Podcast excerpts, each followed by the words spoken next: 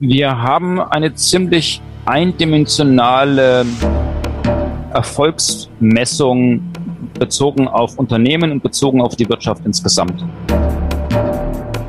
Auf Unternehmensebene scheint die Finanzbilanz das Mittel der Wahl zu sein, im unternehmerischen Erfolg zu messen und darzustellen. Auf volkswirtschaftlicher Ebene ist es das Bruttoinlandsprodukt.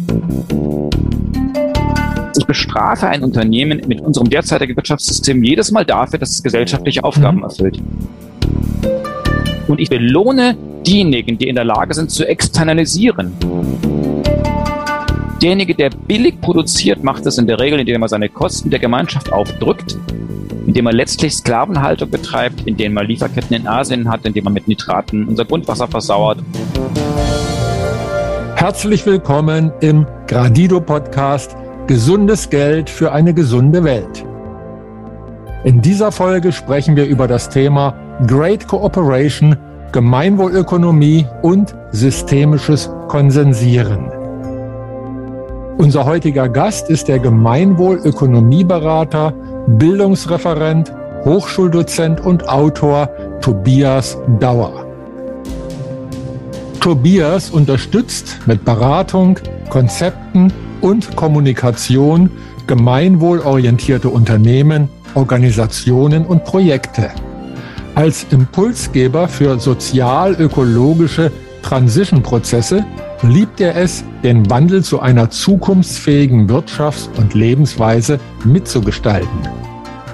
Auf Unternehmensebene, in der Politikberatung, bei Bildungsprojekten und bei der Initiierung beispielsweise von Bürgerkonventen zur wertebasierten Stadtteilentwicklung. Tobias Dauer studierte Philosophie, Politik, Soziologie und Kommunikationswissenschaften. Gemeinsam gehen wir der Frage auf den Grund, was die Gemeinwohlökonomie mit der Gemeinwohlwährung Gradido verbindet und wie unterschiedliche Meinungen und Lösungsansätze systemisch konsensiert werden können, sodass ein gemeinsamer Entschluss entsteht, der dann anschließend von der ganzen Gruppe getragen wird. Ja, herzlich willkommen beim Gradido Podcast, lieber Tobias Dauer. Hallo Bernd. Ich freue mich riesig, dass geklappt hat und möchte gerne einsteigen in das Gespräch mit der Frage, ja, magst du dich vorstellen? Was machst du so und wie bist du so unterwegs, Tobias? Ich bin selbstständig seit inzwischen 30 Jahren, komme aus dem Bereich der Unternehmenskommunikation, mache inzwischen praktisch nur noch oder wesentlich Gemeinwohlökonomie, berate und begleite Unternehmen, die die Frage ernst nehmen, nach welchem Ziel sie ihr Unternehmen ausrichten sollen und die Themen wie Ökologie, Menschenwürde, Solidarität und ähnliche Dinge relevant finden für die Frage, wie sie Unternehmen ausrichten. Ich bin Bildungsreferent in der Gemeinwohlökonomie, bin der Koordinator der Regionalgruppe hier in der Region, arbeite auch daran, in Schulen zu gehen, ähm, halte Vorträge, mache Workshops zu dem Thema also für mich ist die große Frage nach der Gemeinwohlökonomie bestimmend geworden inzwischen für meine berufliche Arbeit. Ja, du hast schon das Wort Gemeinwohlökonomie angesprochen. Das ist ja auch Thema jetzt unseres Podcasts. Magst du uns erzählen, was ist eigentlich Gemeinwohlökonomie? Worum geht es da? Welche Ziele verfolgt die Gemeinwohlökonomie? Ja, wir können es einmal vielleicht aus der Entstehung herleiten. Die Gemeinwohlökonomie ist entstanden letztlich aus einem Zusammenspiel von Unternehmen, die der Meinung waren, dass das, was sie tun, erfolgreich ist, aber nach den derzeitigen Erfolgskriterien, wie wir sie in der Wirtschaft verstehen, nicht als Erfolg gilt. Die haben also ökologisch produziert, waren sozial, haben ihre Mitarbeitenden gut bezahlt, haben sich überlegt, dass sie reparierbare, langlebige Produkte herstellen wollen und so weiter und so fort und haben dann nach einem Weg gesucht, wie sie das beschreiben können, weil sie meinen, ja, wir sind erfolgreich, aber das liegt nicht daran, dass wir wachsen oder besonders Profit maximieren. Sind dabei gestoßen auf ähm, Christian Felber, einen Österreicher, und haben mit ihm gemeinsam so etwas wie ein Kernelement der Gemeinwohlökonomie, nämlich die Gemeinwohlmatrix 1.0 entwickelt. Das ist die Frage, wie beschreiben wir systematisch, umfassend, wie unser Unternehmen bezogen auf die Gesellschaft oder das Gemeinwohl insgesamt ausgerichtet ist. Auf der Basis hat Christian Felber ein Buch geschrieben, das bekannt ist, durch die Decke ging, in vielen Sprachen übersetzt wurde. Und daraus entstand eine Bewegung, die inzwischen weltweit in 30 Ländern aktiv ist. Die Gemeinwohlökonomie, Bewegung, Economy of the Common Good, die zunächst einmal ein Wirtschaftsmodell beschreibt, das eben nicht auf der Idee beruht, dass wir Profitmaximierung als oberstes Ziel von Wirtschaft sehen sollten oder Wachstum, sondern die sagt, wir brauchen ein wertegeleitetes, ein ethisches Wirtschaftsmodell, Mhm. und die auch behauptet, dass das gar nicht neu ist, sondern eine uralte Idee.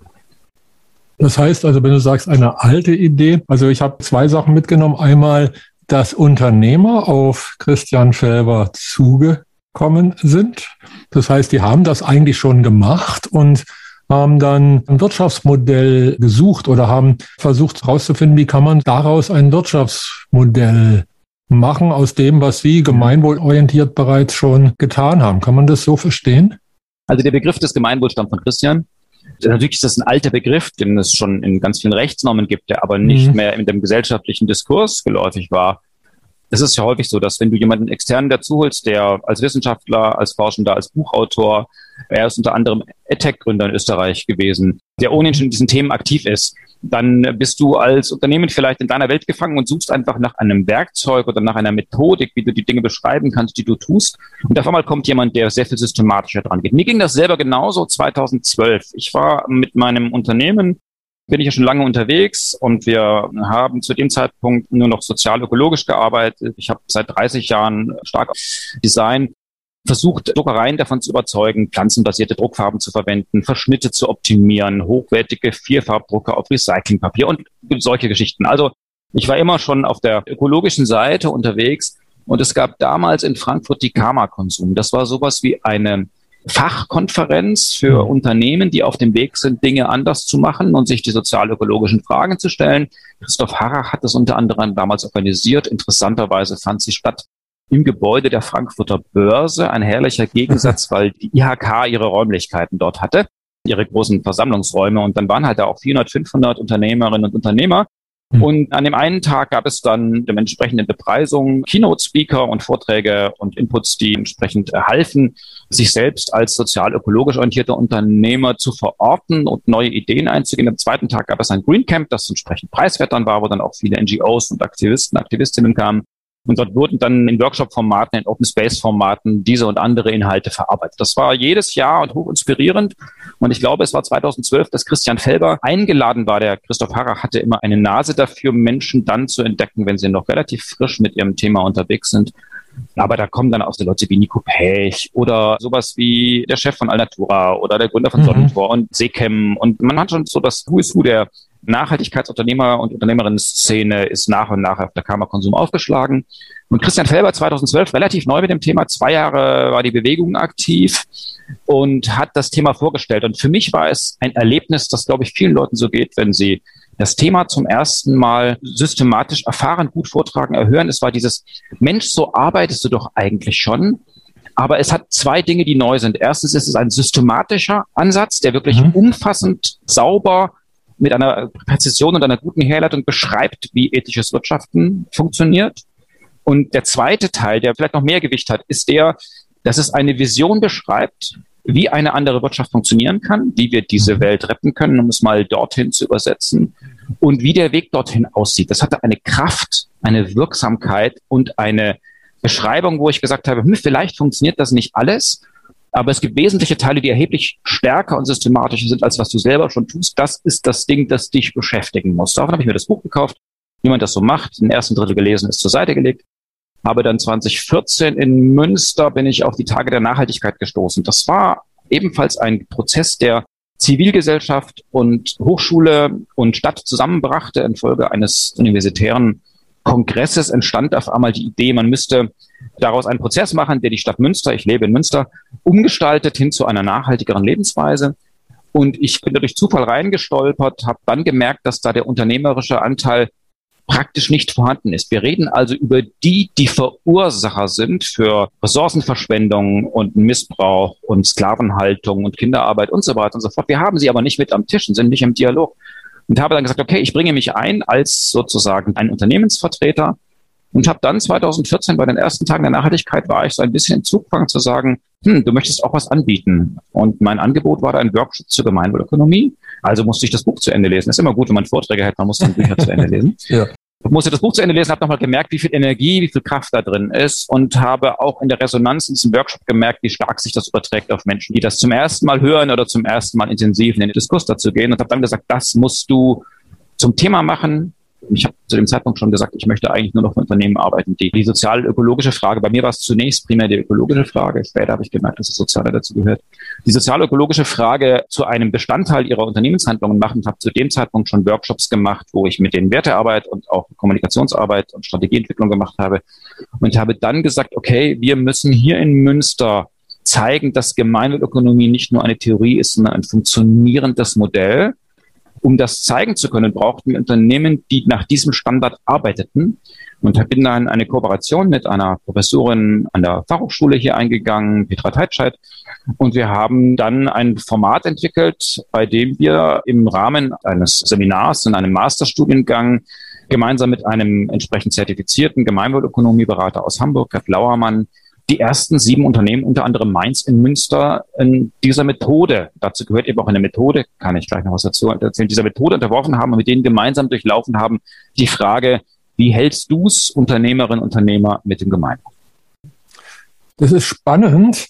Vor allem, der Anspruch war ja, von der Theorie in die Praxis zu kommen, also wirklich auch praktisch Ansprüche umzusetzen. Wie kann ich in Richtung Gemeinwohl mein Unternehmen dann führen?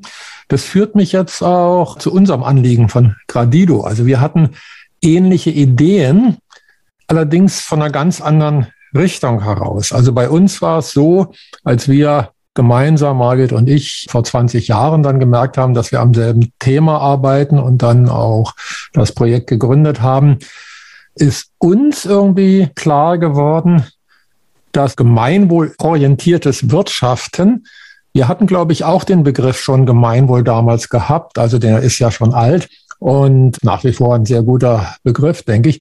Und wir haben überlegt, ja, woran liegt es eigentlich, dass Menschen, Unternehmer oft in eine Richtung gehen, die so gar nicht dem Gemeinwohl zuträglich ist und sind bei dem Thema Geldsystem angekommen. Wir haben gemerkt, dass in dem Geldsystem, so wie wir es kennen, es ist ja bekanntermaßen Schuldgeldsystem, wo also die Guthaben der einen, die Schulden der anderen zwingend sein muss, dass da ein ganz großer Interessenkonflikt eingebaut ist, eben genau dieses Nullsummenspiel. Denn wenn ich entweder die Möglichkeit habe, im Guthaben zu sein oder Schulden zu haben, und das zwingend auch durchs Gesetz der Bilanz ja auch vorgegeben ist, dann bin ich im Prinzip im Krieg. Dann muss ich nämlich gucken, ich muss mehr einnehmen, als ich ausgebe. Ich muss sehen, dass ich besser bin als der andere. Und zwar besser im Sinne von mehr einnehmen als der andere. Und Kriterien, wie kann ich mich mehr für die Welt, für unsere Menschen, für Soziales und so weiter einbringen, oft aus der Strecke bleiben, weil ich dann Schwierigkeiten habe zu überleben. Und daraus ist dann nach und nach eben auch das Modell der natürlichen Ökonomie des Lebens geworden, was ja als Kern eine Gemeinwohlwährung hat. Da sehe ich ja diesen großen gemeinsamen Ansatz. Also wir gucken irgendwie von zwei verschiedenen Richtungen auf ein ähnliches Ziel, vielleicht sogar auf das gleiche Ziel. Wir wollen irgendwie gemeinsam die Welt ein Stück besser machen. Und so wie ich jetzt euren Ansatz wahrnehme, finde ich, dass ihr super auf diesem Weg seid und wir möglicherweise von unserem Ansatz eben diese Gemeinwohlwährung Gradido mit einbringen können in den Diskurs oder in die Diskussion. Wie siehst du das? Ja, also gerade den Aspekt Geld finde ich zunächst mal ganz wesentlich für das, was schiefläuft und für das, wie es sein kann. Wir haben eine ziemlich eindimensionale Erfolgsmessung bezogen auf Unternehmen und bezogen auf die Wirtschaft insgesamt. Auf Unternehmensebene scheint die Finanzbilanz das Mittel der Wahl zu sein, im unternehmerischen Erfolg zu messen und darzustellen. Auf volkswirtschaftlicher Ebene ist es das Bruttoinlandsprodukt. Das heißt, wir zählen zusammen die Produktion, die Verkäufe, die ein Land getätigt hat und immer dann, wenn unser Wirtschaftsminister meint, Erfolg vermelden zu müssen, dann macht er das, indem er Wachstum, sprich ein gestiegenes BIP darstellt. Ein gestiegenes BIP von zwei Prozent jährlich gilt so als das Ziel, um Wirtschaft stabil zu halten, Inflation, Deflation zu vermeiden und so weiter und so fort. Was damit völlig aus dem Blick gerät, ist, dass das ein völlig fehlgeleitetes Ziel ist, das mit Ökonomie nichts, und zwar gar nichts zu tun hat.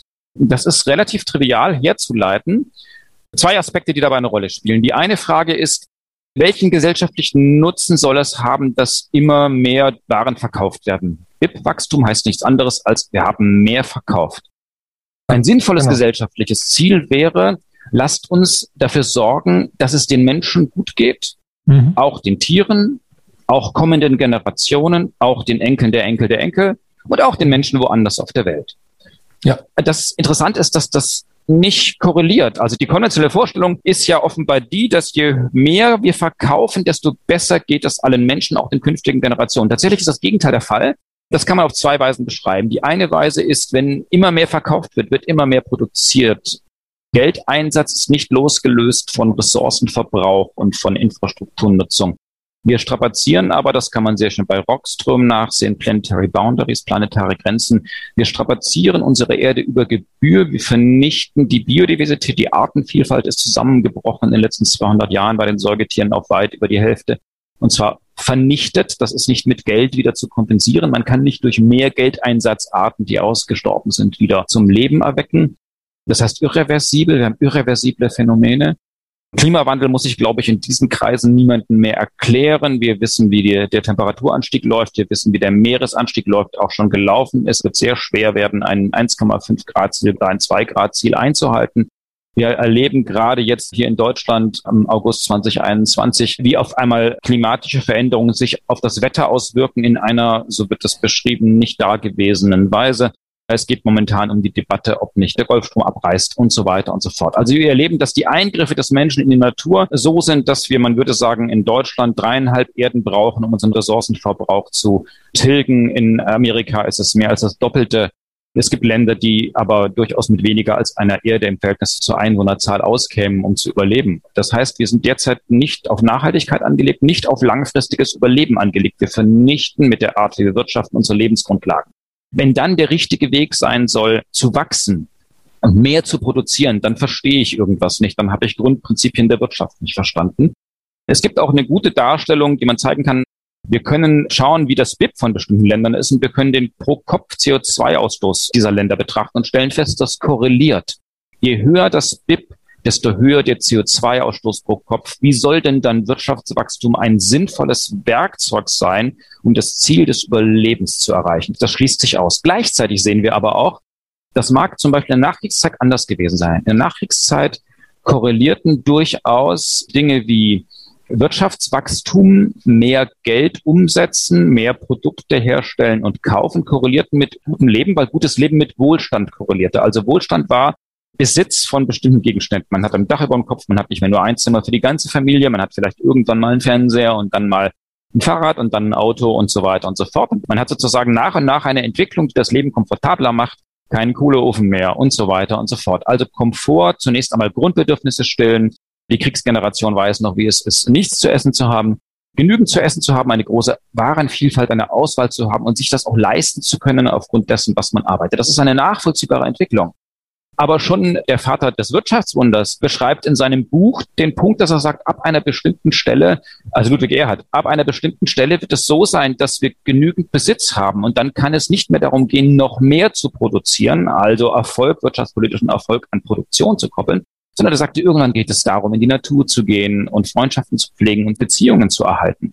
Das heißt, auch der hat schon, das war in den Ende 50er, 60er, hat er bereits in einem Buch das Ende des Produktionswachstums benannt. Und spätestens mit dem Bericht von Club of Rome Anfang der 70er, Ölkrise und was dann alles kam, wurde deutlich, dass es Grenzen des Wachstums geben muss. Und wenn wir das alles in einen Rahmen setzen, dann stellen wir fest, das Ziel von Wirtschaft als gesellschaftliche Aufgabe ist nicht Wachstum und ist nicht Geld, Mhm. Das Ziel von Wirtschaft ist das gute Leben für alle, ja. durchaus gleichbedeutend mit den gleichen Chancen, wie wir sie heute noch haben, für Generationen nach Generationen nach Generationen nach, nach uns. Und wenn wir das wollen, dann ist das Ziel von Wirtschaft, wir nennen es Gemeinwohl, Gemeinwohl, also das gute Leben von alle. Und Geld, und jetzt ist der, deswegen der Punkt mit dem Geld ist deswegen so wichtig. Geld ist ein wichtiges Mittel, weil es ein Tauschmittel ist. Aber es ist kein Zweck. Und in der heutigen BWL, einer neoliberalen Schule, erleben wir immer noch, dass Wachstum und Profitmaximierung, also Akkumulation von Kapital, als Ziel von Wirtschaft gesehen wird. Als Zweck ist es völlig in Ordnung, dass ich sage, ich brauche Geld und ich brauche eine bestimmte Summe. Wenn ich mit Unternehmen in das Gespräch gehe, ob sie nicht mal eine Gemeinwohlbilanz machen wollen, also wir bieten ein Werkzeug an, mit dem man Unternehmen das beschreiben kann, da kommen wir jetzt gleich dazu. Wenn ich mit Unternehmen ins Gespräch gehe über diese Frage, welche Rolle Geld spielt, dann ist genau das so ein Punkt, wenn Sie meinen, dass eine Ausrichtung am Gemeinwohl sinnvoll wäre, was ich bei vielen Unternehmern erlebe, dass sie das eigentlich so denken, dann kommt sofort die Frage, darf ich denn dann noch Geld verdienen? Wir wollen ja Geld verdienen. Ich, ja, klar dürft ihr Geld verdienen. Ihr seid ja keine NGO und keine Verwaltung, ihr seid ein Unternehmen. Ein Unternehmen definiert sich darüber, dass es über den Einsatz von Geld als Mittel die angemessene Größe erreicht, um einen bestimmten Zweck bestmöglich zu erfüllen. Aber weder ist es ein Ziel, Geld zu maximieren, noch ist es ein Ziel zu wachsen, sondern es kann ein Ziel für einen bestimmten Schritt zu sein, eine bestimmte Größe zu erreichen. Wenn wir aber verstanden haben, dass das BIP kein sinnvolles Maß ist, weil Geld kein sinnvolles Ziel ist, also Maximierung von Kapital oder Wachstum kein sinnvolles Ziel ist, dann brauchen wir ein anderes Instrument. Wenn wir sagen, Gemeinwohl ist das Ziel von Wirtschaft, brauchen wir ein Instrument, um zu bewerten, welche Gemeinwohlwirkung eine bestimmte Handlung hat. Und das ist eine wesentliche Leistung der Gemeinwohlökonomie. Zunächst mal zu erklären, lass uns doch bitte Gemeinwohl zum höchsten Ziel des Wirtschaftens, sowohl auf staatlicher als auch unternehmerischer Ebene, als auch auf der Ebene des Kreditgebens, also des Geldes, des Geldeinsatzes definieren. Dann kommen wir sofort an den Punkt, ja, das kann man doch gar nicht messen. Gemeinwohl kann man doch gar nicht messen. Geld kann man so toll messen. Finanzbilanzen ist immer so klar und einfach, aber Gemeinwohl können man nicht messen. Und das ist eine Leistung, die schon damals die Unternehmerinnen und Unternehmer ganz zu Beginn geleistet haben, dass sie gesagt haben, dafür wollen wir ein Werkzeug entwickeln. Ja. Und dieses Werkzeug gibt es bis heute. Und es liegt inzwischen in der Version 5 vor. Das ist die Gemeinwohl-Matrix, Version 5.0. Und die Gemeinwohl-Matrix liefert das Gerüst für eine Bewertung der Gemeinwohlleistung zum Beispiel eines Unternehmens. Es gibt auch eine Fassung für Kommunen. Es gibt auch tatsächlich eine Fassung für Privatleute und Familien. Aber das Kernthema ist zunächst mal die Frage, wie können wir Unternehmen dahingehend bewerten, ob sie schädlich oder nützlich und auf welche Weise sie das sind für das Gemeinwohl. Und zunächst einmal ist es auch ein nach innen gerichtetes Werkzeug. Ich als Unternehmen kann das als Kompass nutzen, um bei allen Handlungen, die ich begehen will, die Frage zu stellen, ist das eine Handlung, die Gemeinwohlzielen dient oder die dem schadet? Und das Instrument kann ich ja einmal kurz skizzieren. Sehr gerne. Ist sehr einfach.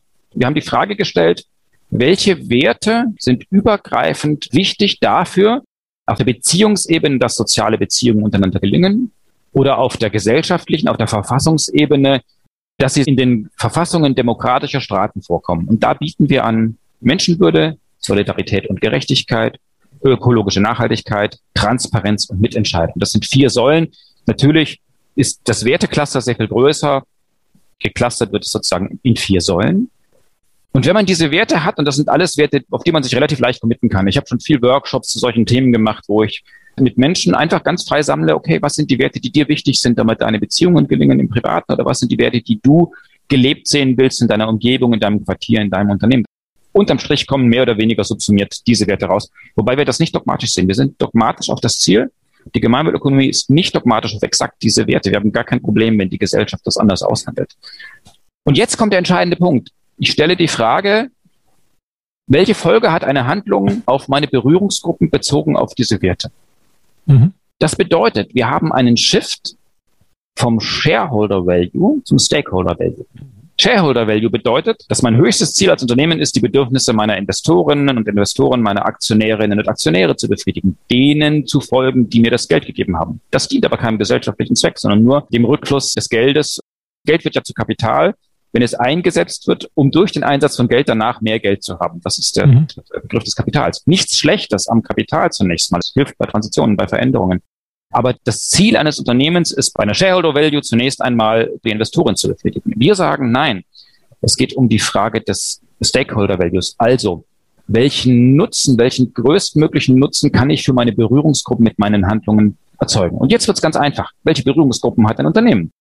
Es hat Lieferantinnen und Lieferanten. Es hat Eigentümer und Eigentümerinnen. Es hat irgendwelche Finanzpartner und Finanzpartnerinnen, Mitarbeitende, Kunden und Kundinnen, auch Kooperationspartner, also Mitunternehmen und ein gesellschaftliches Umfeld. Damit haben wir einen umfassenden Blick auf sämtliche, zunächst mal Menschen, die Natur kommt im Umfeld letztlich vor, sämtliche Menschen, mit denen wir direkt oder indirekt in Interaktion treten, auf die wir Wirkungen erzielen durch unsere Handlungen. Und jetzt kann ich mir eben die Frage stellen, wie ökologisch ist meine Zulieferkette? Wie transparent gehe ich mit meinen Lieferanten um? Wie fair bin ich mit meinen Mitarbeitenden? Dürfen die vielleicht ihre Führungskräfte selber wählen? Dürfen die ihre Gehälter verhandeln? Wie sehr stehe ich ein für die Zukunftsvorsorge für mein Unternehmen? Also wie sorge ich dafür, dass es noch langfristig existiert oder ziehe ich ständig jede Art von Überschuss raus, damit ich meine Investorinnen und Investoren befriedige? Welchen Beitrag zum Gemeinwesen leiste ich? Ethisch ist meine Kundenbeziehung? Verkaufe ich denen Sachen, die sie nicht gebrauchen können und ziehe sie über den Tisch? Oder liefere ich ihnen Produkte, die nützlich tatsächlich sind und langlebig funktionieren und die reparierbar sind? Ist mein Kundenservice per Telefon erreichbar oder schalte ich einen Roboter davor, der die Leute davon abhält, mit mir zu sprechen und so weiter und so fort? Und wenn ich diese umfassende Betrachtung habe, dann bietet die Gemeinwohlökonomie an, dass ich dazu einen Bericht erstelle. Ich habe gerade 20 Themen definiert, also vier Wertesäulen, fünf Berührungsgruppen, gibt eine Matrix mit 20 Feldern. Mhm. Jedes dieser Felder ist mit 50 Punkten hinterlegt. Also habe ich ein 1000-Punkte-System. Im Negativen habe ich minus 3600 Punkte, damit wir kein Greenwashing ermöglichen. Und auf Basis dieses Punktesystems kann jedes Unternehmen für sich, begleitet von einem Gemeinwohlberater, einer Gemeinwohlberaterin, einen Bericht erstellen, der ihm zeigt, wie sehr es dem Gemeinwohl dient. Es kann eine Ist-Analyse machen und es kann zeigen, wo es überall noch Potenzial hat, wo es die Dinge noch verändern kann. Und jetzt kommt der Dreh, wo es wirksam wird. Zum einen wirkt das erstmal nach innen, in das Unternehmen rein. Es ist ein Organisationsentwicklungstool. Zum anderen kann ich aber auch als Politik sagen, ab sofort hängen meine Vergabeprozesse, meine Steuersätze, meine Zölle, meine Frage, wem ich eine Fläche vermiete, welches Unternehmen ich beauftrage, die hängen schlicht und einfach davon ab, welche Leistung dieses Unternehmen für das Gemeinwohl tut. Die EU bietet das bereits bei ihren Ausschreibungsspezifikationen an. Ich kann jetzt schon Ausschreibungen nach der Frage machen, bitte stelle dar, wie ökologisch und sozial dein Unternehmen insgesamt bezogen auf dieses Angebot ist. Und ich kann sagen, das fließt zu einem Prozentsatz von 60 Prozent in meine Bewertung ein. Ich finde es interessant, weil das, was du jetzt mit den vier Säulen beschreibst, wir haben das in dem dreifachen Wohl ausgedrückt.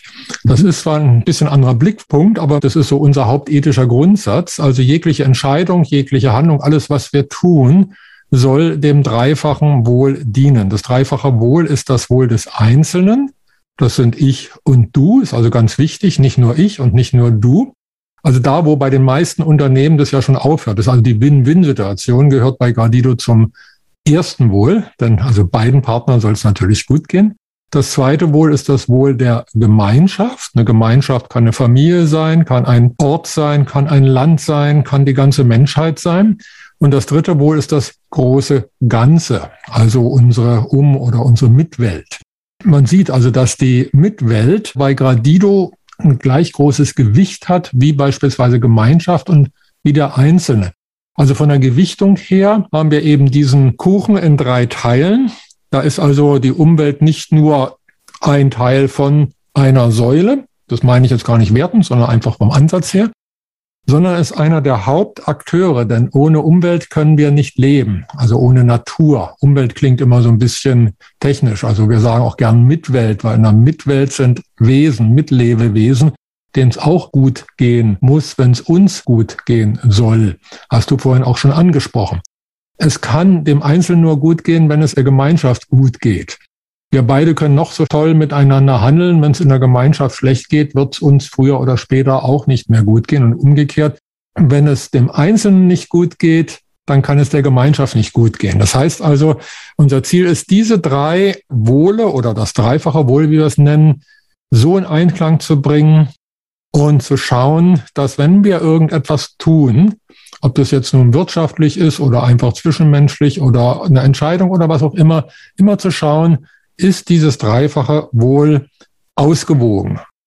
Dient es ja. den Einzelnen, ja. der Gemeinschaft, den großen Ganzen? Und da sehe ich einen großen Zusammenhang zu den vier Säulen und auch zu der Gemeinwohlmatrix. Ich meine, ihr habt es jetzt runtergebrochen auf ganz viele Bereiche. Das ist ja auch ein Teil eurer wertvollen Arbeit. Aus unserer Sicht, wie könnte ein Geldsystem aussehen? Ein Geld, das durch Schulden erzeugt wird, dient nicht mal dem ersten Wohl. Also entweder dienst dir oder mir, je nachdem, wer jetzt hier einen Gewinn gemacht hat und der andere einen Verlust. Ein Geldsystem, was in Richtung Plussummenspiel geht. Ein Plussummenspiel funktioniert ja so, entweder wir gewinnen alle, das ist das, was wir gerade brauchen als Menschheit auf unserem Planeten, oder wir gewinnen eben alle nicht. Wir verlieren alle.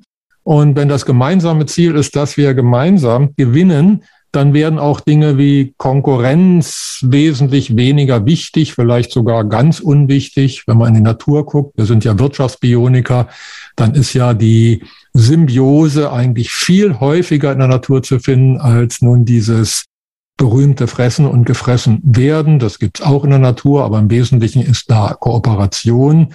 Wir Menschen könnten gar nicht leben. Ein menschlicher Organismus, der hat, glaube ich, mehr Bakterien in sich als Zellen, was ich mal gehört habe. Also das heißt, da ist eine Kooperation nötig, dass es wunderbare Menschen wie dich und mich überhaupt gibt.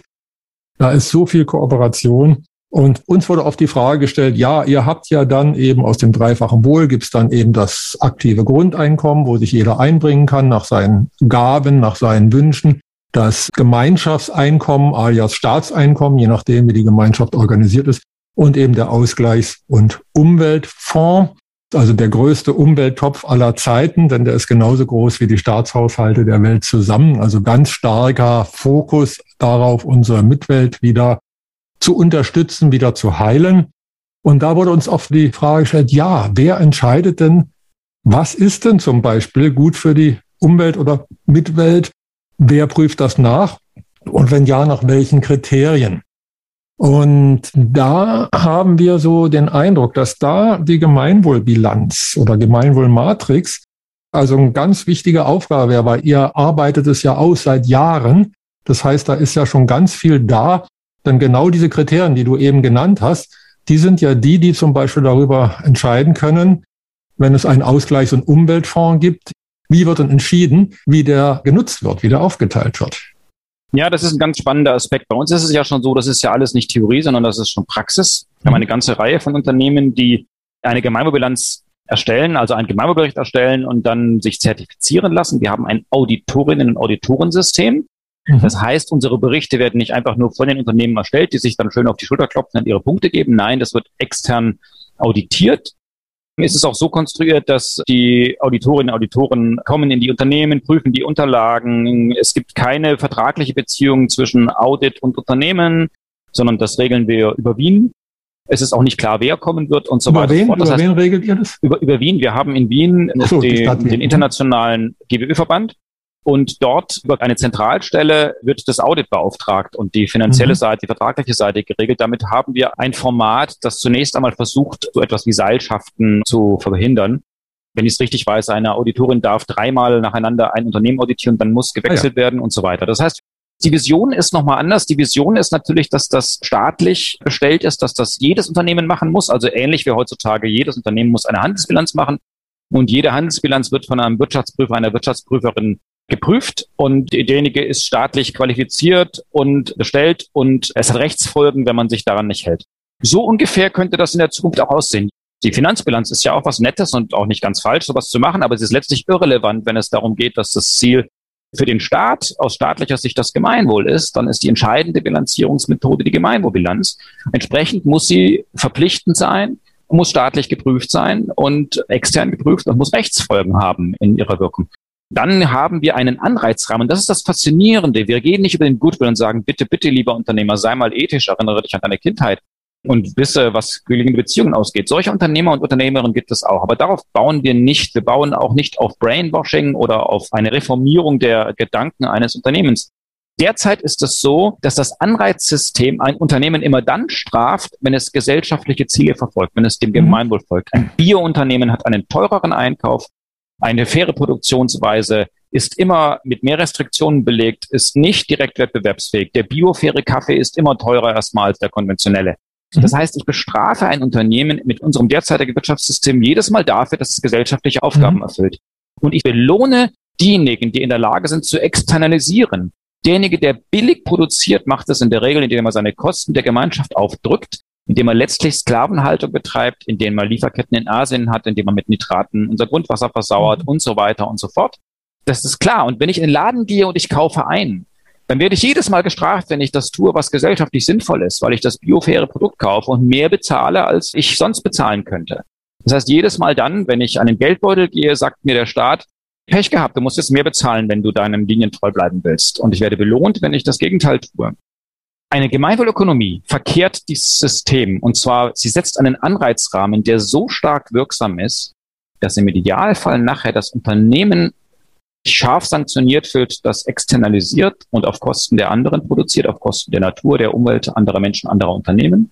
Und das Unternehmen wird belohnt und gefördert durch zum Beispiel sowas wie andere Mehrwertsteuersätze, durch Förderungen bei Vergaben oder durch bessere Zinssätze bei Krediten, das dem Gemeinwohl dient, das ökologisch, sozial, fair, transparent arbeitet und seine Lieferanten gut behandelt. Und dann passiert auch mal Folgendes, dass im Laden das Produkt, das das gemeinwohlorientierte Produkt ist, das preiswertere ist. Und ich kann immer noch das schlechtere Produkt kaufen. Ich kann immer noch das schädliche Produkt kaufen. Nur werde ich dann finanziell sanktioniert. Und wenn wir eine Welt haben, in der die Gemeinwohlidee mit dem unternehmerischen ein Volk parallel verläuft, und das ist das, was die Gemeinwohlökonomie leistet, müssen wir nicht Brainwashing bei den Konsumentinnen und Konsumenten betreiben. Und wir müssen nicht dafür sorgen, dass die Leute sich alle automatisch ethisch verhalten aus innerster Überzeugung, sondern wir haben zunächst mal ein System, das die Spielregeln so verändert, dass es sehr viel leichter wird, sich ethisch zu verhalten. Anders als jetzt, wo immer dann, wo ich mich ethisch verhalte als Unternehmer und Unternehmer, mir Steine in werden. Mhm. Kooperation hast du noch als Stichwort genannt. Das ja. finde ich ganz wesentlich. Kooperation statt Konkurrenz ist ein wesentliches Element der Gemeinwohlökonomie.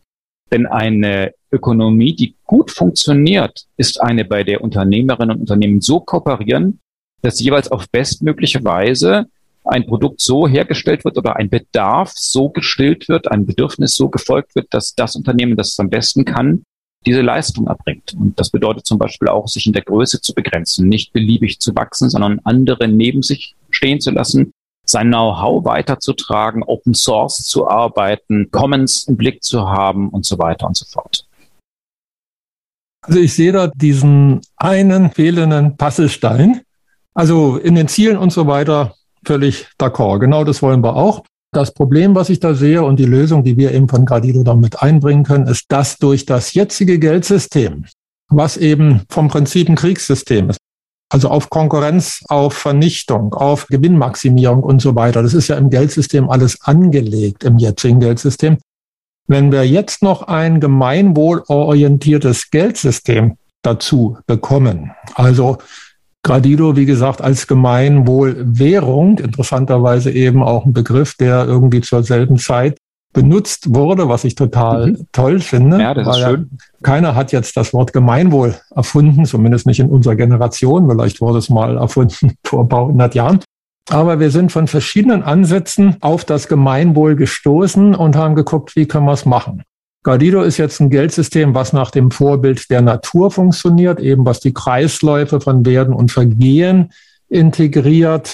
Unser derzeitiges Geldsystem ist ja eher ein eindimensionales Jahresgeldsystem, wo ich eben die Messlatte habe, bin ich eben mehr im Haben oder bin ich mehr im Soll und wenn ich im Haben bin, dann fange ich an, mich zu vergleichen mit anderen, die noch mehr haben. Und dann gibt's eben hier die Top-Liste der reichsten Menschen der Welt. Und man hat nicht unbedingt das Gefühl, dass die nun das Gemeinwohl als oberste Prämisse nun haben, auch wenn sie tolle Stiftungen haben. Sieht man ja doch, in welche Richtung es geht. Man sieht ja auch, wer am meisten in der jetzigen Krise profitiert hat, in Billionenhöhe. Wenn wir zusammenbringen das Gemeinwohl von den ökonomischen Gesichtspunkten, die Gemeinwohlmatrix und das Gemeinwohl vom Geldsystem. Dann haben wir eine unschlagbare Lösung für unseren Planeten gefunden. Denn die Natur funktioniert seit viereinhalb Milliarden Jahren. Gradido ist ein Geldsystem, was wirklich von der Natur abgeguckt sind. Wir machen ja Wirtschaftsbionik seit 20 Jahren, seit über 20 Jahren und schauen, wie funktioniert die Natur. Und das zusammenzubringen, könnte ich mir vorstellen, dass uns da gemeinsam gelingen kann, wirklich diesen Wechsel, diesen Change, diese Transformation in eine gute Richtung, und zwar für unsere Kinder und spätere Generationen eben gemeinsam zu schaffen. Ja, das Thema Geld ist ein spannender und wesentlicher Teil auch in der Gemeinwohlökonomie. Vielleicht mal ein paar Aspekte dazu, die da eine Rolle spielen. Also zunächst einmal ist es so, wenn ich derzeit zur Bank gehe als Unternehmer und einen Kredit brauche, um eine Investition zu tätigen, dann wird nicht die Frage gestellt, ob die Investition sinnvoll ist für das Gemeinwohl, ob ich Panzer baue oder Biohöfe entwickle, ob ich Waffen herstellen will oder ob ich ein Behindertenheim saniere oder was auch immer. Das heißt, es spielt überhaupt keine Rolle, welche Gemeinwohlwirkung die Investition hat, sondern es spielt ausschließlich eine Rolle, ob die Rendite funktioniert. Und wenn die Rendite hoch genug ist, ist es ein guter Kredit, den man bewilligt, der ertragfähig ist. Und wenn die Rendite nicht funktioniert, macht man es nicht, auch wenn es ein gesellschaftlich nützliches Ziel wäre. Es gibt eine Ausnahme davon. Zunächst einmal in Deutschland ist das die GLS Bank und die Triodos Bank, die, bevor sie einen Kredit vergeben, etwas machen, das wir Gemeinwohlprüfung nennen. Nämlich, sie prüfen entlang ihrer Werte, die GLS Bank kommt aus dem anthroposophischen Kontext, sie prüft entlang ihrer Werte, inwieweit diese Investition mit ihren Zielen übereinstimmt. Und sie vergibt einen Kredit auch dann nicht, wenn er einen hohen Return of Invest ermöglicht, also einen hohen Ertrag für die Bank und gute Chancen hat, auch bezahlt zu werden, wenn er ihren Zielen zuwiderläuft. Und sie gibt ihn dann, wenn er ihren Zielen entspricht. Das ist dann zum Beispiel der Ökobauer, der da seinen Stall erneuert oder sowas. Und diese Art von Gemeinwohlprüfung halten wir für entscheidend, wenn es darum geht, Geld einzusetzen. In Österreich gibt es keine GLS-Bank, aber es gibt dort die Genossenschaft für Gemeinwohl, die ein Modell entwickelt hat, das wir inzwischen auch nach Deutschland tragen. Das ist nämlich die Idee des Gemeinwohlkontos. Das ist so ähnlich wie die GLS-Bank ein Bioladen ist, aber auch ein normaler Supermarkt eine Bioabteilung hat, könnte parallel zur GLS-Bank eine normale Bank einen Bereich haben, der Gemeinwohlkonto heißt und wo zum Beispiel alle Einlagen von Kunden, die über das Gemeinwohlkonto zu der Bank zufließen, transparent in gemeinwohlgeprüfte Finanzierungen und Kredite gehen. Also an der Stelle haben wir schon den Versuch einer transparenten und ethischen Koppelung in Form von einem Produkt, Gemeinwohlkonto und Gemeinwohlkredite, gekoppelt an eine Art Veränderung des derzeitigen Bankenwesens. Das ist noch sehr im Entstehen, sehr in den Kinderschuhen, aber ein Schritt, der in eine vernünftige Richtung dessen geht, wie man Geld einsetzt. Und bei euch geht es ja auch letztlich darum, dass Geld einem höheren Ziel dient. Also durch eure Dreierteilung setzt ihr ja schon gezielt Geld für Gemeinwohlziele ein. Eine große Schwierigkeit des derzeitigen Geldsystems ist ja die, dass ein Großteil des Geldes Buchgeld ist, nicht Vollgeld. Das Geld, das wird geschöpft durch die Privatbanken und führt zu einem Aufblähen des Finanzsektors der Wirtschaft, der um ein Vielfaches höher ist als die Realwirtschaft und der so groß ist, dass er in der Lage ist, ganze Länder zu destabilisieren, indem zum Beispiel Wetten auf Getreidepreise oder mhm. Kaffeepreise oder sowas über Investmentbanking getätigt werden, die wirklich dazu führen, das haben wir in der Griechenland-Krise zum Beispiel gesehen, wie das Wetten gegen ein Land ein Land vollständig destabilisieren kann. Und die Art und Weise, wie derzeit mit Geld an der Stelle gewirtschaftet wird, ist hochproblematisch. Es sind, glaube ich, 154 Konzerne weltweit, die den wesentlichen Teil der globalen Wirtschaft kontrollieren. Da gibt es eine Studie der ETH Zürich, ich habe sie gerade im Ergebnis nicht mehr genau im Kopf. Aber es ist eine relativ geringe Zahl von Unternehmen, die einen Großteil der globalen Wirtschaft kontrollieren. Mhm. Das sind alles Finanzunternehmen und es sind alles Unternehmen, die sich auch noch gegenseitig gehören. Ja. Da sehen wir, wie entdemokratisiert, wie entgesellschaftet diese Strukturen sind. Sie sind in der Hand von wenigen, ohne jede demokratische Legitimation und durch die globalen Strukturen auch jede Form von Beschränkung durch einzelne Staaten. Dass es einzelne Leute schaffen, reich zu werden, mag im Kapitalismus immanent sein. Es ist derzeit in unserem System so, dass es immer leichter wird, noch mehr Geld zu verdienen, wenn man schon viel Geld hat. Das ist natürlich schädlich für die Stabilisierung einer Gesellschaft. Für eine Gesellschaft wäre es dann gut, dass es immer schwerer wird, noch mehr Geld zu verdienen, wenn man schon viel hat. Mhm. Das würde ausgleichend und in Richtung Gerechtigkeit ziehen und würde stabilisieren. Unser derzeitiges System, das in die andere Richtung zieht, destabilisiert die Gesellschaft. Gesellschaften, die untergehen, haben sich immer dadurch ausgezeichnet, dass sie besonders große Ungleichheit bei Macht und Eigentum dargestellt haben.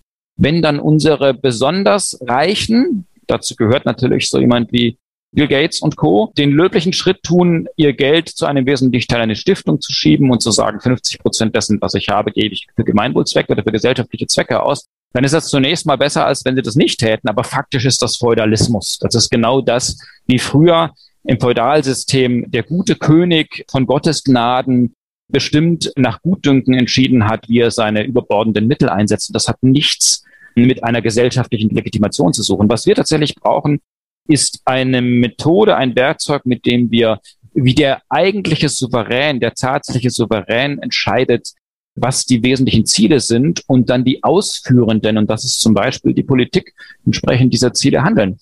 Zwei Gedanken dazu. Das Schöne ist, das müssen wir gar nicht neu erfinden. In allen Verfassungen, die von demokratischen Staaten in dieser Welt steht, explizit oder implizit drin, die Wirtschaft dient dem Gemeinwohl. Und es steht ein Menschenbild drin, das heißt, lasst uns dafür sorgen, dass die Leistungen unseres Staates gerecht verteilen und so weiter und so fort. Artikel 156 ist es, glaube ich, in der Bayerischen Landesverfassung, der wörtlich den Satz hat, die Wirtschaft dient dem Gemeinwohl im Grundgesetz. Artikel 14, Eigentum verpflichtet und soll zugleich dem, dem Wohl der Allgemeinheit dienen.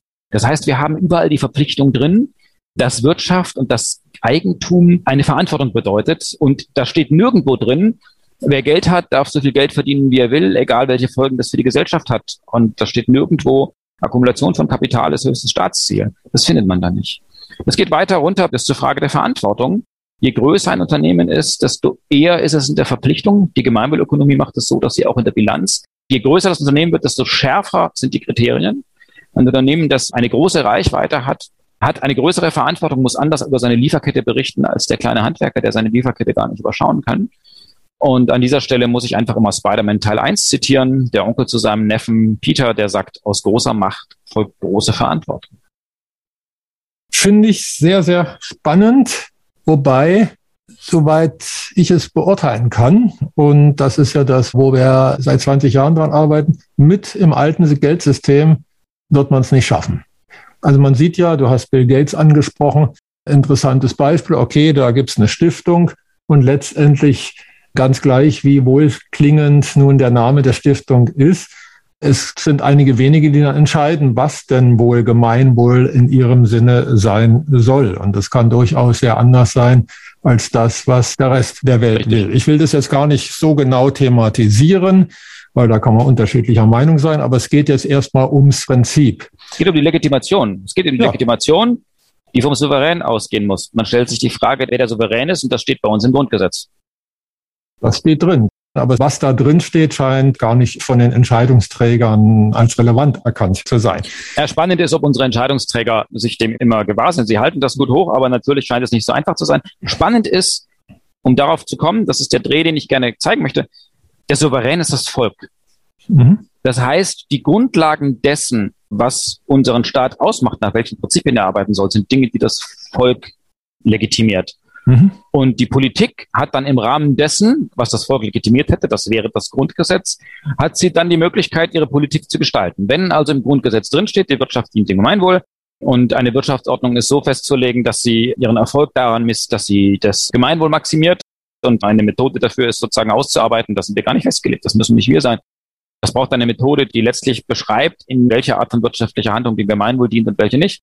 Solche Dinge könnte man ins Grundgesetz reinschreiben. Dazu bräuchte man eine entsprechende Veränderung. Und dazu zwei Gedanken. Der eine Gedanke ist, auf EU-Ebene passieren solche Dinge gerade.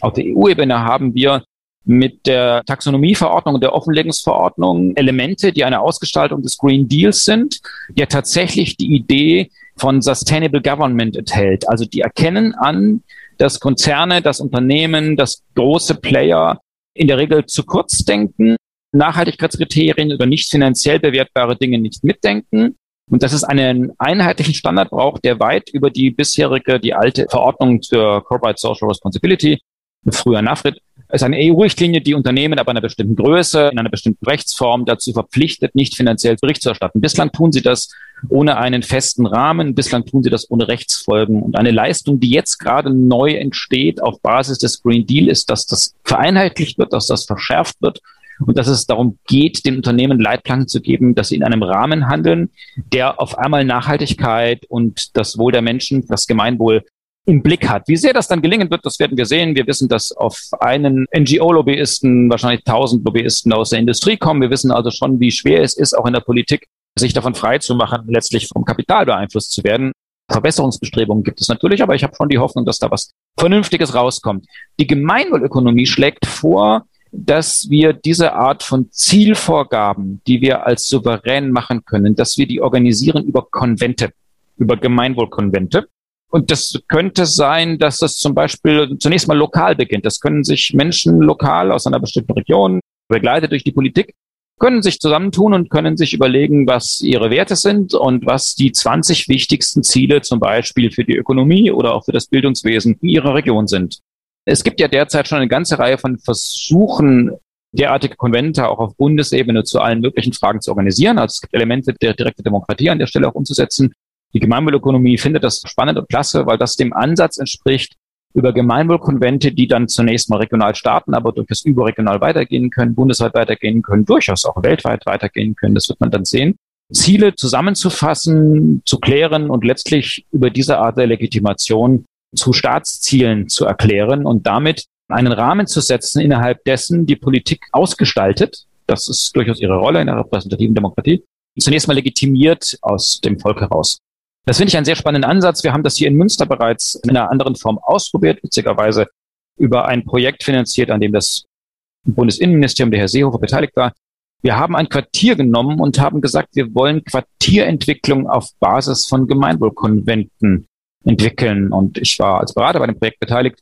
Wir haben zunächst einmal bei einem mehrtägigen Gemeinwohlkonvent mit einer Zufallsauswahl an Beteiligten aus diesem Quartier mit denen entwickelt, was ihre Werte sind. Es geht um die Werte, die zunächst einmal in privaten Beziehungen zum Gelingen bringen, dann um Werte, die wesentlich sind, um in einem Quartier gut miteinander zu leben und langfristig miteinander leben zu können. Wir haben auf der Basis Ziele abgeleitet. Das haben die gemacht. Wir haben nur den Prozess gestellt und haben dann in Arbeitsgruppen diese Ziele ausformuliert und präzisiert und haben diese Ziele und rationalisierbare Unterziele und deren Beschreibungen letztlich in einem Papier zusammengefasst, das für dieses Quartier auf Gemeinwohl-Konventbasis festgelegt hat, wie wir in diesem Quartier miteinander leben wollen und welche Art von Projekten wir fördern wollen, nämlich die, die die gemeinschaftlich formulierten Ziele unterstützen. Mhm. Daraus ist ein dreijähriges Projekt entstanden, das in diesem Quartier inzwischen eine ganze Reihe von Dingen bewirkt hat. Und das zeigt, wie dann, wenn wir Gemeinwohl als Begriff nehmen, das muss gar nicht scharf definiert sein, sondern es kann sozusagen auf der Basis dessen, was die Leute für wesentlich halten, aufsummiert werden. Auf dieser Basis können wir mit der Form des Konventes, mit einer direkten Beteiligung der Bevölkerung sinnvoll ableiten, welche Art von Leben wir in der Zukunft leben wollen. Du hast ja vorhin gesagt, die Macht soll vom Souverän ausgehen. Das könnten also jetzt über ein Netz von Gemeinwohlkonventen beispielsweise umgesetzt werden. Ich sehe da ein Problem, aber vielleicht hast du da ja eine Lösung dafür.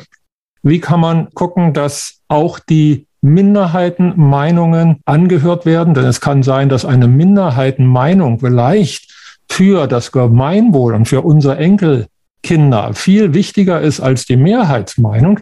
Wie kann man dahin gehen, dass wirklich eine echte Demokratie ist, also eine echte Demokratie, die jetzt nicht nur sagt, die Mehrheit, die aus welchen Gründen auch immer sie zu der Meinung gekommen ist, die bestimmt jetzt über die Minderheit. Im Fall Brexit war es ja interessant, da war es, glaube ich, 51 Prozent zu 49 oder so ungefähr, also ganz knapp. Die eine Hälfte des Landes wurde gezwungen, etwas zu machen, was die andere Hälfte wollte, die vielleicht ein Prozent mehr war.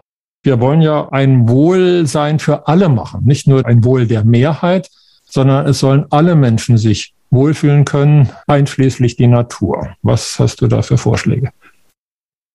Ich fand sehr schön dein Beispiel, wenn geringfügige Mehrheiten, knapp über 50 Prozent, über sehr große Minderheiten Entscheidungen fällen, dass eine fast Hälfte der Bevölkerung keine Rolle spielt. Und da bieten wir tatsächlich von der Gemeinwohlökonomie aus eine Methodik an, die nicht wir erfunden haben, die stammt von zwei Mathematikern aus Graz, bei der wir aber meinen, dass sie sehr viel besser als die bisherigen Entscheidungsprozesse helfen kann, zu einem guten Ergebnis zu kommen. Und sie ist sehr viel weniger anfällig als das, was wir momentan erleben, durch Medienkampagnen eine bestimmte Lösung durch Diffamierung, wie wir es gerade im Wahlkampf massiv erleben, zum Beispiel voranzutreiben. Das ist das systemische Konsensieren.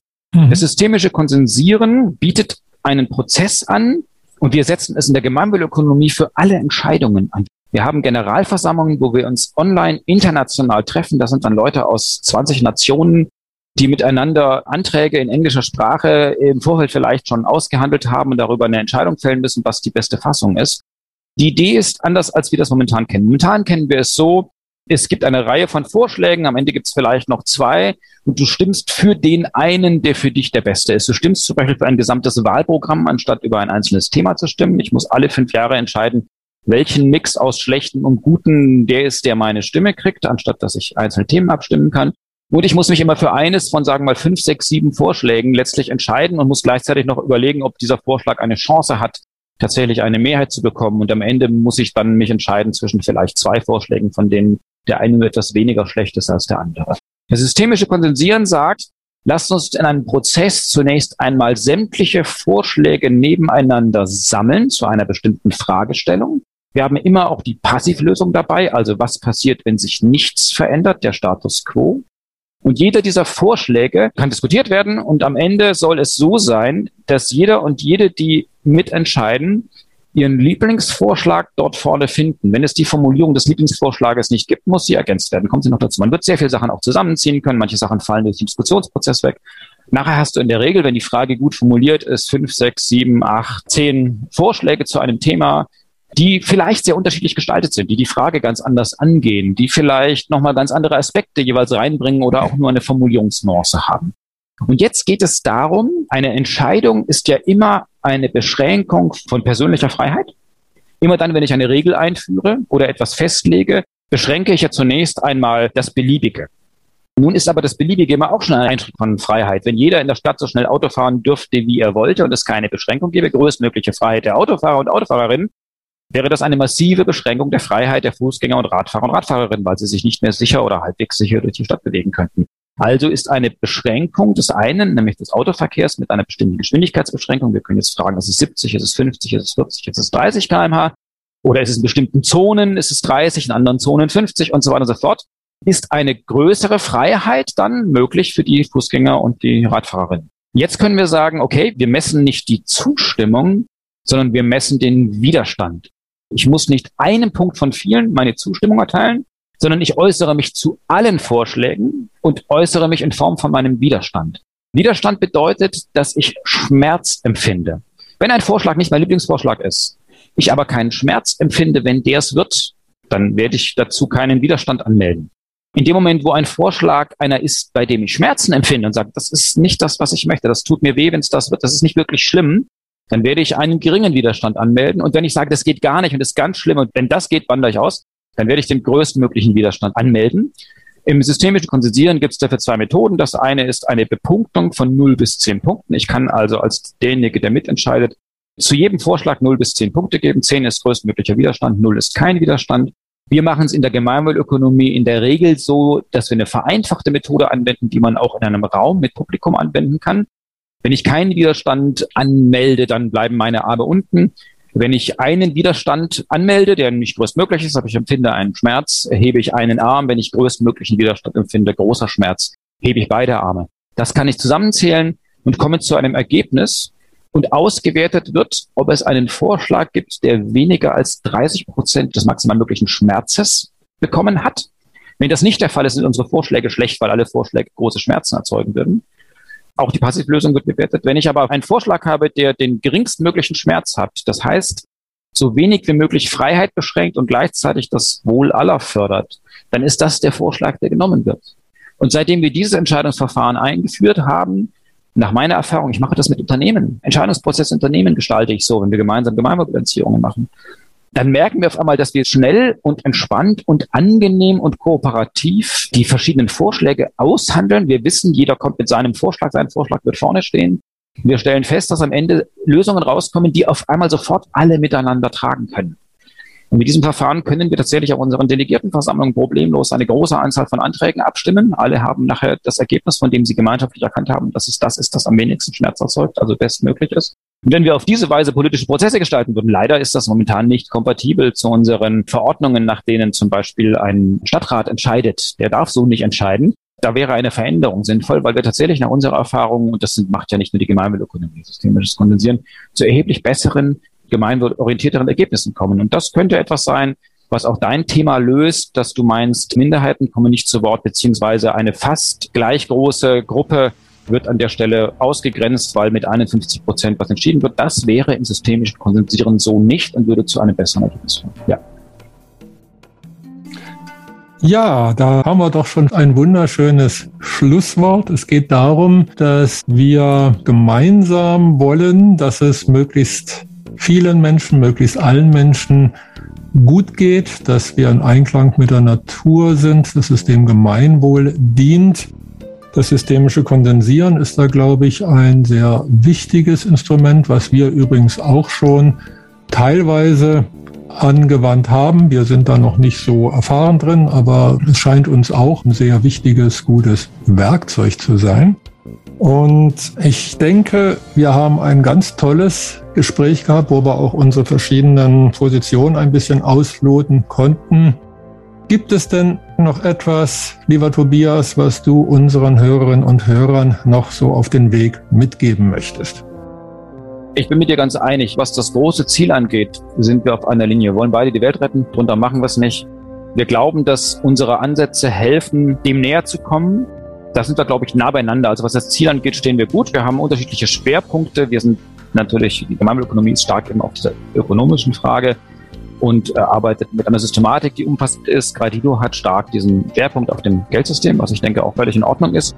Die Gemeinwohlökonomie ist sehr auf Kooperationen angelegt. Das heißt, wir finden es immer wieder spannend, auch Ideen anderer. Wir, wir fußen auf Ideen anderer. Wir haben uns das alles nicht selber ausgedacht und wir finden es spannend, auch im Austausch Dinge zu überarbeiten, die wir entwickeln.